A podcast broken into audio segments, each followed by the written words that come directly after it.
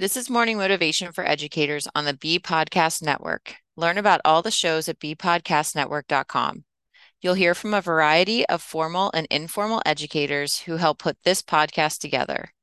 If you'd like to contribute your voice to this show, please go to morningmotivationedu.com to apply. I'm Danielle Nuhfer, an educator for over 20 years who went up against two bouts of serious teacher burnout before finally realizing that I needed to share what worked and what didn't with educators everywhere. This is when Teaching Well was born. At Teaching Well, I partner with schools who recognize that when teacher well-being is prioritized, true teaching and learning can happen. And there's nothing more integral to building this kind of school culture than finding ways to care for yourself in the midst of all the school day hustle and bustle. Building in these moments is what this show is all about and what I hope to bring to you each time I get the opportunity to speak with you here. So, with that, let's begin. Good morning, educators. Whether you're a passionate teacher inspiring young minds or an inspiring leader guiding your institution, today's episode will work for you. Have you ever found yourself in a whirlwind of emotion? Let me answer. I think we all have.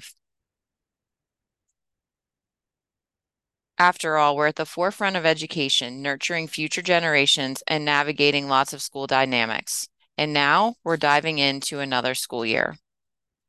Often, when we're swamped with urgency, urgency, our instincts might cause us to freeze. We end up reacting, and sometimes it's counterproductive rather than thoughtfully responding. But today, I have for you seven steps to take as a teacher self care triage. Consider your personal life buoy in these overwhelming tides when we react rather than respond. If you sense a self care emergency or might spot one in a colleague, consider going through these steps and see if there's something that you could do immediately that will help with your own self care plan. And better yet, why wait for an emergency? You can familiarize yourself with these seven steps, and you will be able to better head off any self care emergency before it even begins. It's like mastering a fire drill on a sunny day. So when the storm hits, you're ready. So here are the seven steps if you're sensing you need a self care reboot. Number one, prioritize sleep. Number two, ask. Ask for help. It could be somebody in your classroom. It could be a colleague. It could be a partner. It could be, um, you know, any sorts of things. Get creative in how you can ask for help. Number three, move. Move at least 20 minutes, and that could be walking. It could be anything, perhaps outside would be the best. Um, but moving in some way, shape, or form doesn't need to be strenuous. It needs to be something that you enjoy doing. Number four, track your exhaustion for the week. Don't feel pressure to change everything, just track it.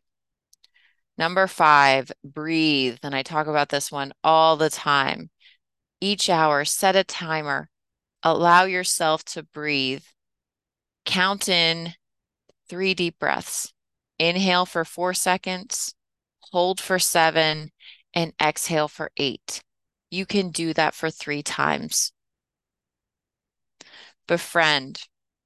Befriend yourself during this time.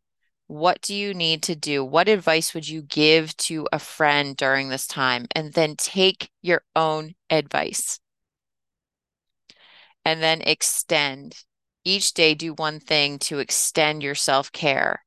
So make a list of all the things that maybe you want to do in the upcoming weeks. Extend this week into a further development of your self care habits.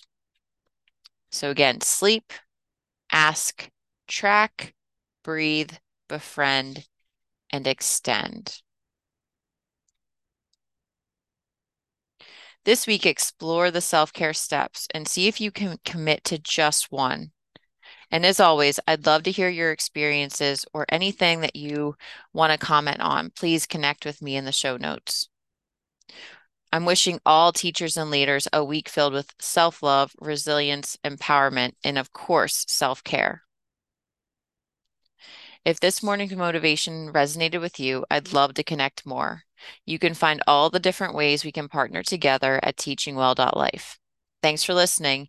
In whatever role you have in education, we have a podcast for you at bpodcastnetwork.com. Who among your friends and colleagues needs to hear this message today? Please share it with them right now.